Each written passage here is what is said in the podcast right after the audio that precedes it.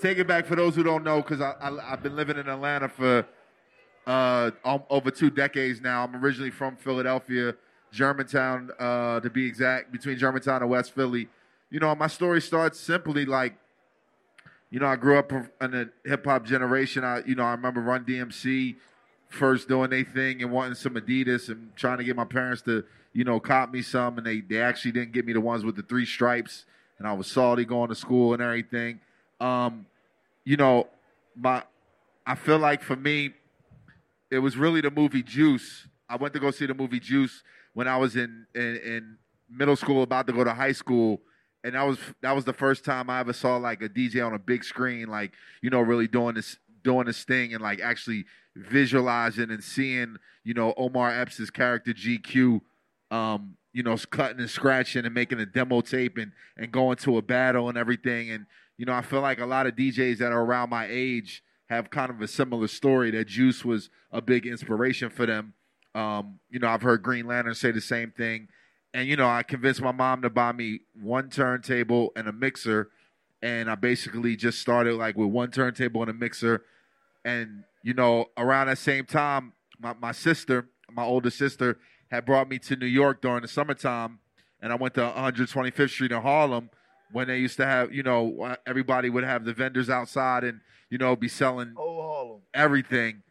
And I bought my first mixtape, and you know it was it was a it was a collection of mixtapes at the time. They would just have the names on them, and I bought this tape, DJ SNS Old School Part Two, and the, the reason why I bought that tape is because when I first started like buying records, I would I would save my lunch money and I would buy records, and the the songs that SNS had on that tape, I didn't have the vinyl for, so I bought that tape, and it changed my life. I mean, I knew I knew it from beginning to end. You know, I was fascinated by how S was, you know, putting this shit together, how he was cutting everything he was saying on the tape.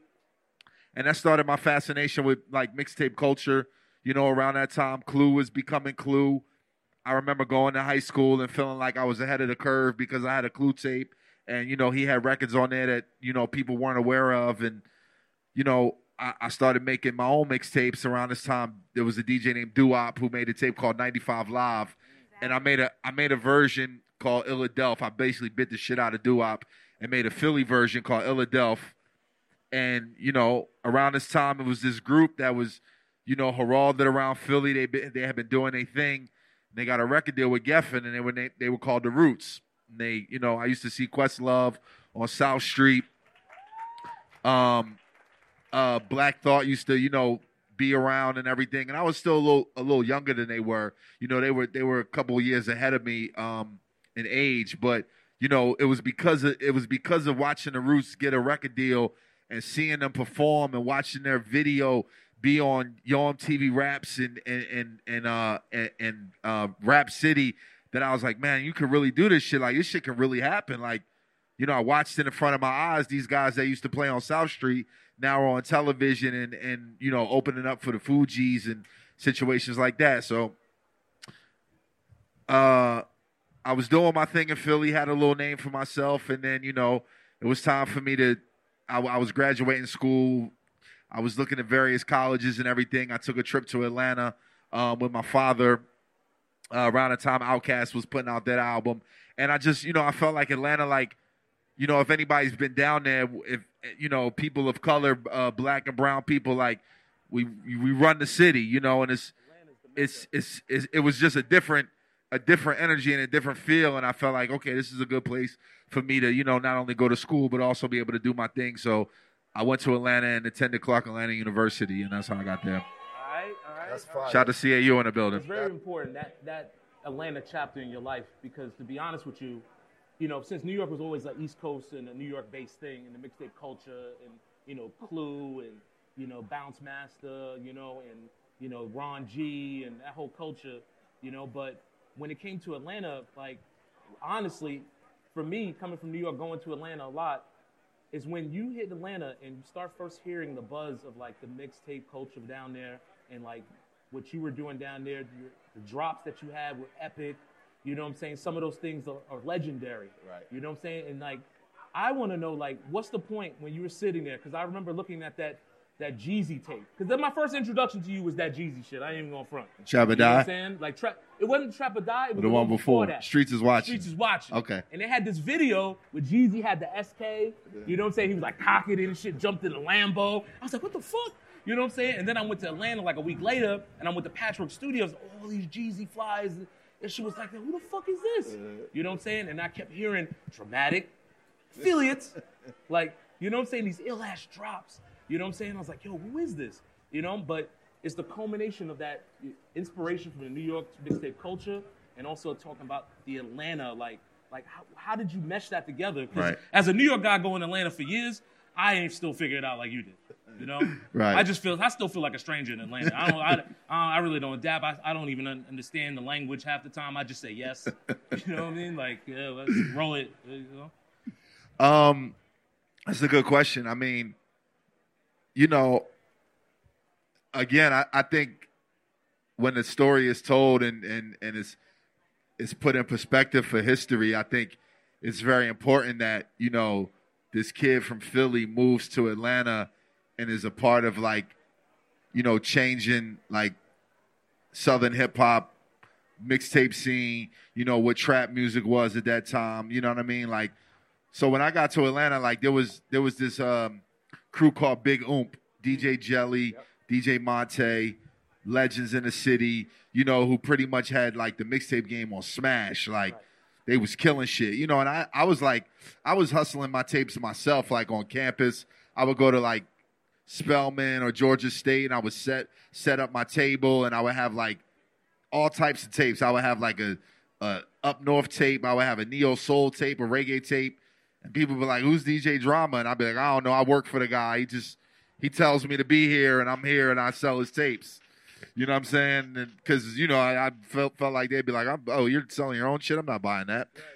Um, so you know, like I couldn't compete with what was going on up top when it came to up north tapes. Like I with rest in peace to my my brother Slay and you know with Clue and Whoo Kid and everybody was doing like I couldn't get to that music fast enough. So I was like, all right, let me focus on you know southern hip hop. You know, and at the time. I literally came up with the idea of Gangsta Grillz just sitting around playing with words in my crib, you know, and it sounded like a, you know, two words that felt good together, you know what I'm saying? And and you know, when I started making the the mixtapes, I was paying attention to what Dipset was doing, what 50 was doing, you know, what Whoo Kid, what Green Lantern was doing. Like and I was I was like loving it, you know what I mean? And and what was going on in the South at the time wasn't that. You know, I remember somebody telling me like, listen, if you make a tape and it has southern southern hip hop on it, they don't want to hear people screaming and talking and freestyles and you know new music and none of that. And I was like, man, fuck all that. I'm gonna do it this way.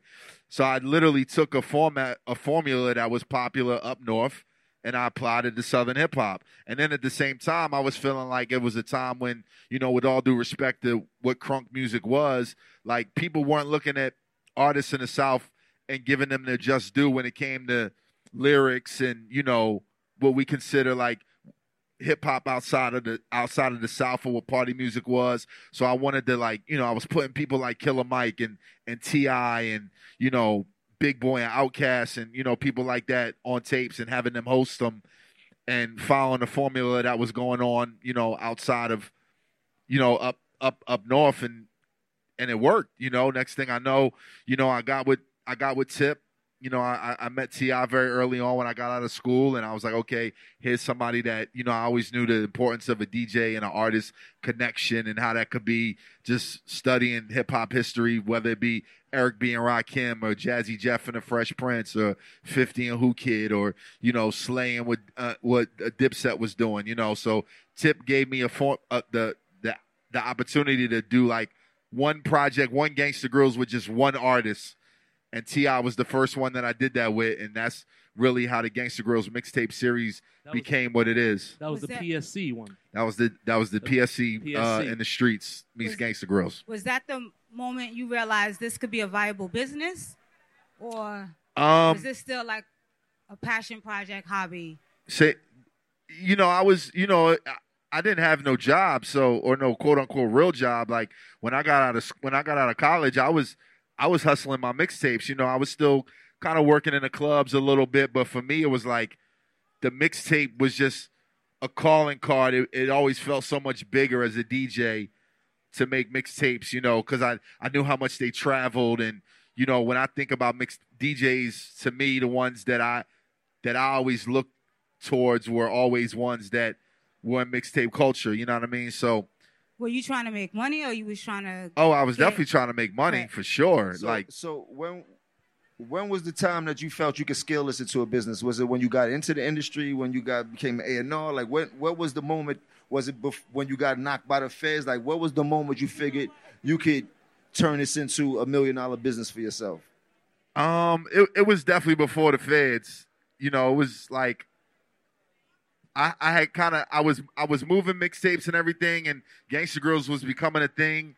I still had for a, a a time period felt like the bootleggers were making more money than I was, and then I I kind of put myself, uh, you know, I hired somebody to work for me, and you know they kind of helped me put a system together, and I just started to see my bank account go up and up and up and up, and it was you know, it was something brand new for me. You know, it went from four figures to five figures to six figures, and I was like, Yeah, oh, I'm, because- I'm on to something. because like because I'm just going off the rumor I heard. I heard that Trap or Die was over. It was it was it was gold in the streets. Like, streets? over five hundred thousand physical mixtapes Absolutely. circulating through the South.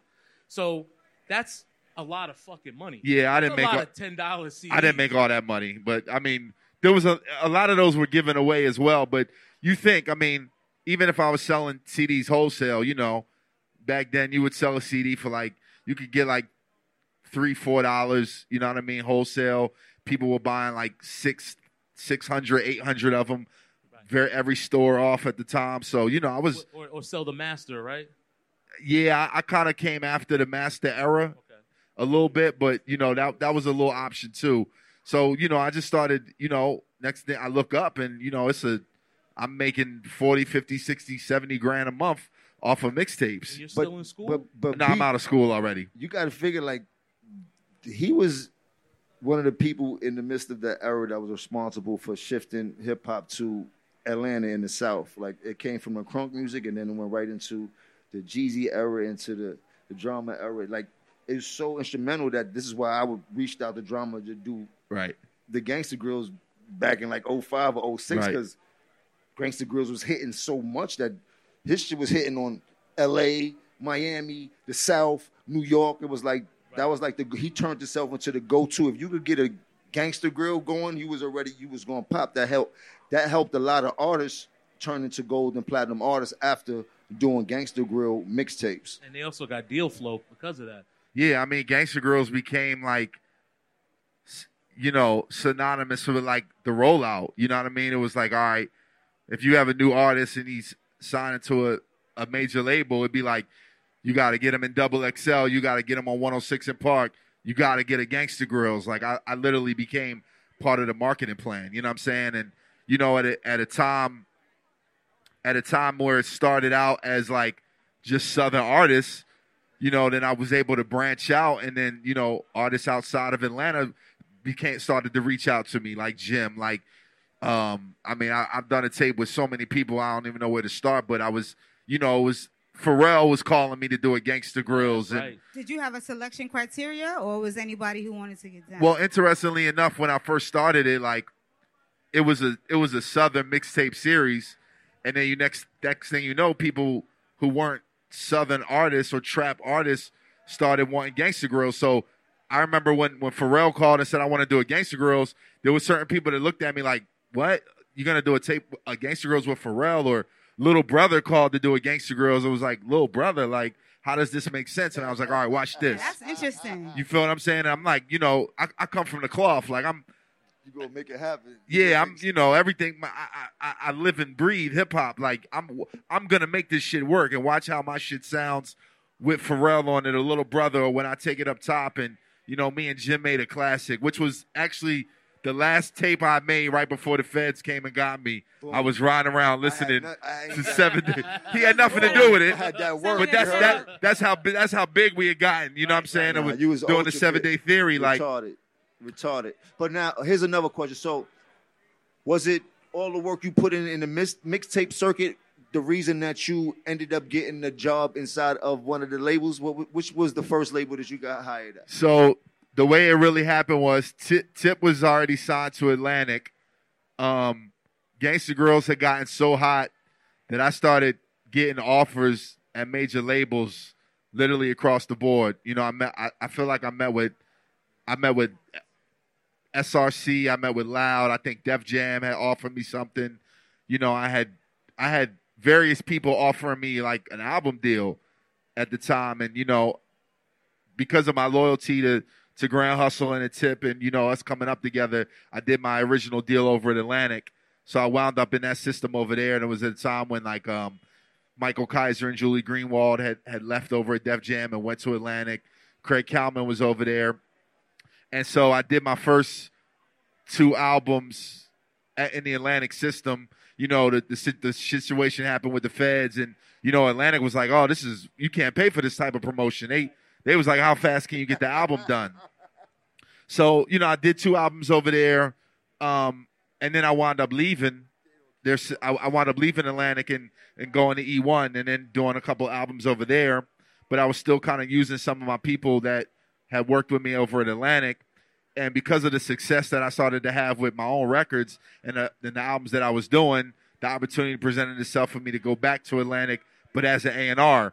During this time, I started building a studio in Atlanta called Mean Street Studios. Exactly. So when I was building Mean Streets, I went to Atlantic and was like, oh, by the way, you know, beyond hiring me as an A&R, I also have this facility that might come in handy for y'all if y'all want to, you know, partner up and, and be partners and Now- have have a have a spot in Atlanta. Now, now let's talk about the business of that because this is what this show is all about. Did the finesse. Now, That definitely because was I know finesse. I know all about the finesse. 'cause I built my own studio in New York that I had for eight years. But the way you did it was wow, and it's still wow because it's still there. Like so, Absolutely. let's not play. Let's not downplay. You built a compound that was like the number one spot for anybody that had an artist coming to Atlanta to be a part of this step in the building, just to be there to even give you a high five or get on the radio show or make a record or just anything around. Still to this day, you dig? But the science in doing that and making the label end up cutting checks for that is phenomenal. So I want you to break that down. I mean, like Jim said, you know, as I was building it, you know, it's like I always I always say it's like the field it's like Field of Dreams. You know, I don't know if anybody's ever seen that movie, but you know, that movie is inspiring in a sense because it's like the, the the the concept of that movie is if you build it, they will come. You know, when I first started building Mean Streets, I was doing the shit out of my pocket. You know what I mean? And you had mad competition with like I mean, yeah, it was. It's a, it's a thousand studios, Studios in Atlanta. You know, yeah. Atlanta's a studio hub. It's it's studios all around. And you know, for me, the first thing I did was built my radio room, and I where I do my Sirius Shade Forty Five show from. So it was a way for me to invite people there because they would come to my show, and I'd be like, "Oh yeah, by the way, I got a I got a studio room over here, and it's, I'm building one over here down the hallway." So you know, then people would come and be like, "Okay, cool, let me book some time." So when I went to Atlantic and told them, you know, and and me becoming an A and R over there, when I came when it came to Mean Streets, I was able to have them pay for me to build the rest of the studio out. because it's to their advantage as well. Yeah, I mean, you know, they're partners with me, so I was able to use the label's money to to finish building a studio and to finish building a building that at first I was using my money, and then their money came in, and you know, I look up and I'm like, oh, bet this worked out perfectly. The funny thing is, is that honestly, we're looking at you and Jim. Is like you guys are, are are executives, like you are chief executives, you know, and really to use this to any artist that's out there to be able to use that hustle to be able to make the system work for you. And you have two cases right here because I've been at Jim's studio. He had that shit for like ten years. You know what I'm saying? I've been to Mean Streets and I watched that you guys basically created a catch-all for all the young talent that was clueless or didn't have a way to go or a place or a home, and these resulted in in quality projects, and, and these some of these projects turned into careers. You know, so my whole thing is like, you know, when I'm thinking about you as as this chief executive that took his passion, turned his passion into a business, then turned that business into a brand, leveraged that brand with that leverage, you were able to then turn around and leverage the fact that you had the access to the talent, had the labels pay you for it, you know what I'm saying? And then turn around and create damn near Grammy winning projects, mm-hmm. award winning Right. projects over and over again. and then create and then have the streets on lock. You know, so it's it's really a fantastic The, story. the that key you word you said thank in that, thank all that was brand. that brand, Right. like Your he built the brand. You fucking built brand. your Right. brand. I wanted to ask you. So as we move into the future of music, right? We have all kinds of new technology, new revenue streams, NFTs. Like the whole industry is changing. Everything is changing in the world, and it feels like now artists have to be more than artists. They have to be brands. Right. Were you thinking about that back then? I was. I was. I was thinking about that early on. Like even when I think about like when I went to school, I went to school for like uh, mass communications, radio, TV, film. But for me, the most important class was my marketing class. Oh. Like when I was in my marketing class, it was like I was learning so much. I was learning so much about just how I could use that to my advantage for my mixtape hustle. What, what's something that you learned that you Uh, that, that you held forever that took you As to the next level? You I ain't gonna lie, I forget them now, but there's something called the four P's. I don't remember what they stand for, but some Ah. somebody in here might know. But you Anybody can know look, the four P's? you can you can look them up. But I learned that in marketing, and I was able to apply the four P's to everything that I was doing with my mixtape hustle. You know, at that point, and then just just beyond that, like you know, early on, even with the mixtapes, like the I knew how important it was, like the the cover and you know the the the the whole packaging was like my my goal was if somebody went into a store and they saw a DJ Drama Gangsta Grillz, they didn't need to know what was on it. Right. They just wanted that because it said Gangsta Grillz. Is it preparation prevents poor poor performance? I think so. I think that's what it What was that? See, yeah. Prep- We proper gotta- preparation pre- prevents poor Performance. performance. Is the five P's I think. Proper the five Ps. preparation prevents poor performance. Thank. We got a we got a real one over Shout here. to Capo. Yeah. Um. Look at you. So yeah. So so early on, like branding, I knew the importance of of branding. Like even for me, it was like, all right, I'm gonna make Gangsta Grillz a brand before people even know who DJ Drama was. People knew Gangsta Grillz before they knew who I was. Before they knew what I looked like, none of that. Like people didn't know what I looked like until the Jeezy Trap or Die DVD. So in this day and age, They thought I looked like beef. Like Uh, yo, honestly, What- I thought you I looked thought like yeah, that. like that. When they heard my voice gonna on the tape, I thought you was like a fat, Yeah, they thought I looked like these. black, man, dark skinned No. man, Wait. you know, with a bald head Real and shit. headphones on all the time. So You let me ask: In this day and age, what's more important, selling the product or the brand? what's more important, selling a product or a brand? When it comes to music, To the music business, so or any artists out You here. need the product to sell to make the brand. What happened?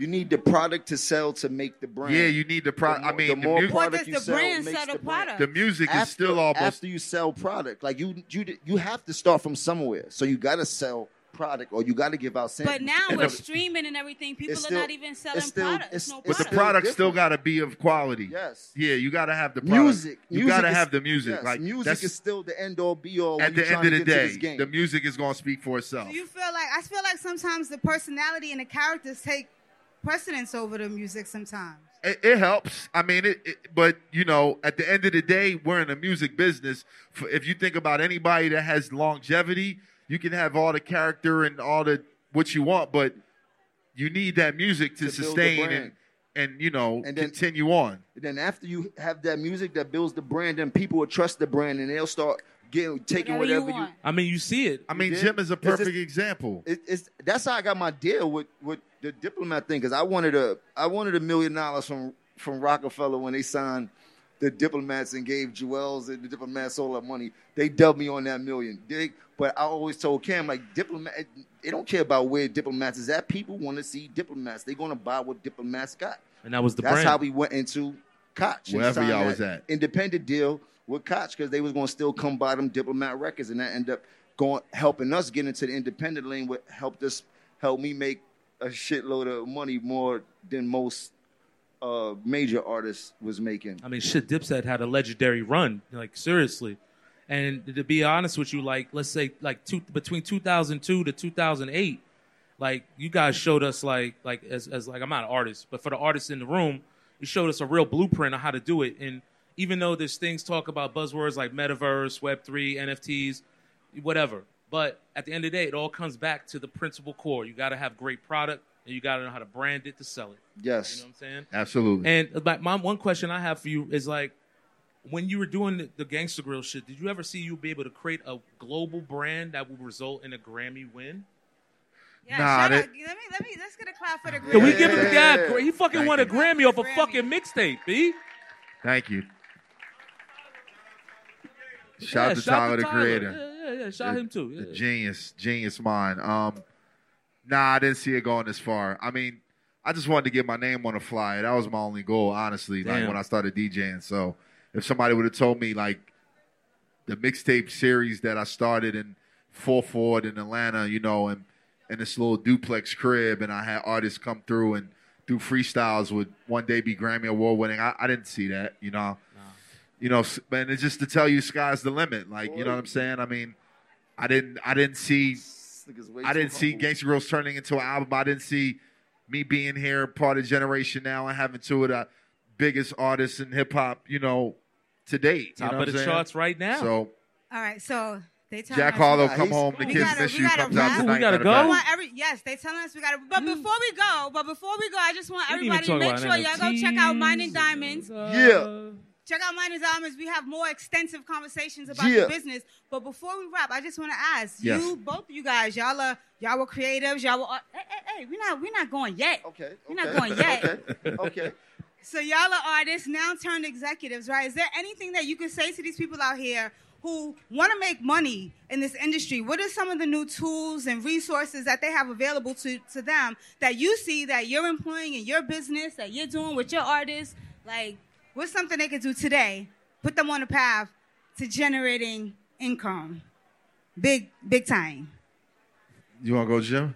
Um, I, I, it it may sound cliche, um, but we've been talking about it. Is ten percent music, ninety percent business, but you need that ten percent music to get that ninety percent business. Meaning that it's going to all start with the music, but be smart Right. about it because there are so many different things that are available to artists that we didn't have when we was coming Facts. up, such as the internet and social media, and we Facts. watching these kids get rich and million dollar deals off of piping up, off of getting they weight up on social media platforms. So listen, it's all there for you. Like it's and there's no rules for this. It's like the Wild Wild West. What the kids have created is something that we're gonna take for generations. Like that's something that the major record labels had to catch catch up on because the kids figured out how to manipul- manipulate the streams in their own favor. So it works for all of us now. The, the blueprint is right in front of you. Don't slip. Be realistic with yourself though. If your music ain't hitting, don't play yourself. But but this is the music industry. There's plenty of ways for you to get just as rich as most of these artists out here without having to rap. Trust me when I tell you that. That's real shit. Because I don't rap. You know, And and I I'm was up just going to say the same thing. You know, it's really about trusting the process. I mean, we all know how many platforms are out here with social media, with you know, they the TikTok, and you t- they talk about algorithms and you know the numbers and all that. And all that is good, but at the end of the day, it's about a good product. It's about a, it's about the music. You know what I'm saying? It's about what you're putting in front of people and making a longevity, make being able to sustain and be here for a long period of time. And you know, I'm I'm a prime example of of reinvention. You know, I started out doing mixtapes as a DJ. I now run a record label, Generation Now, with two artists. You know, Little Uzi Vert, Jack Harlow, Seti Major Hendrix, artists. major Poppin'. artists. You know, we we dropping an Poppin'. album now, so you know, if you if you love this if you love this shit. You're gonna get your chance. You're gonna get your opportunity, and when you get your opportunity, when you get your chance, don't drop the ball. Please Keep don't. going. You know what they say when you can't stay motivated, stay consistent. You heard me? Yeah. Yeah, thank you very much. Appreciate y'all.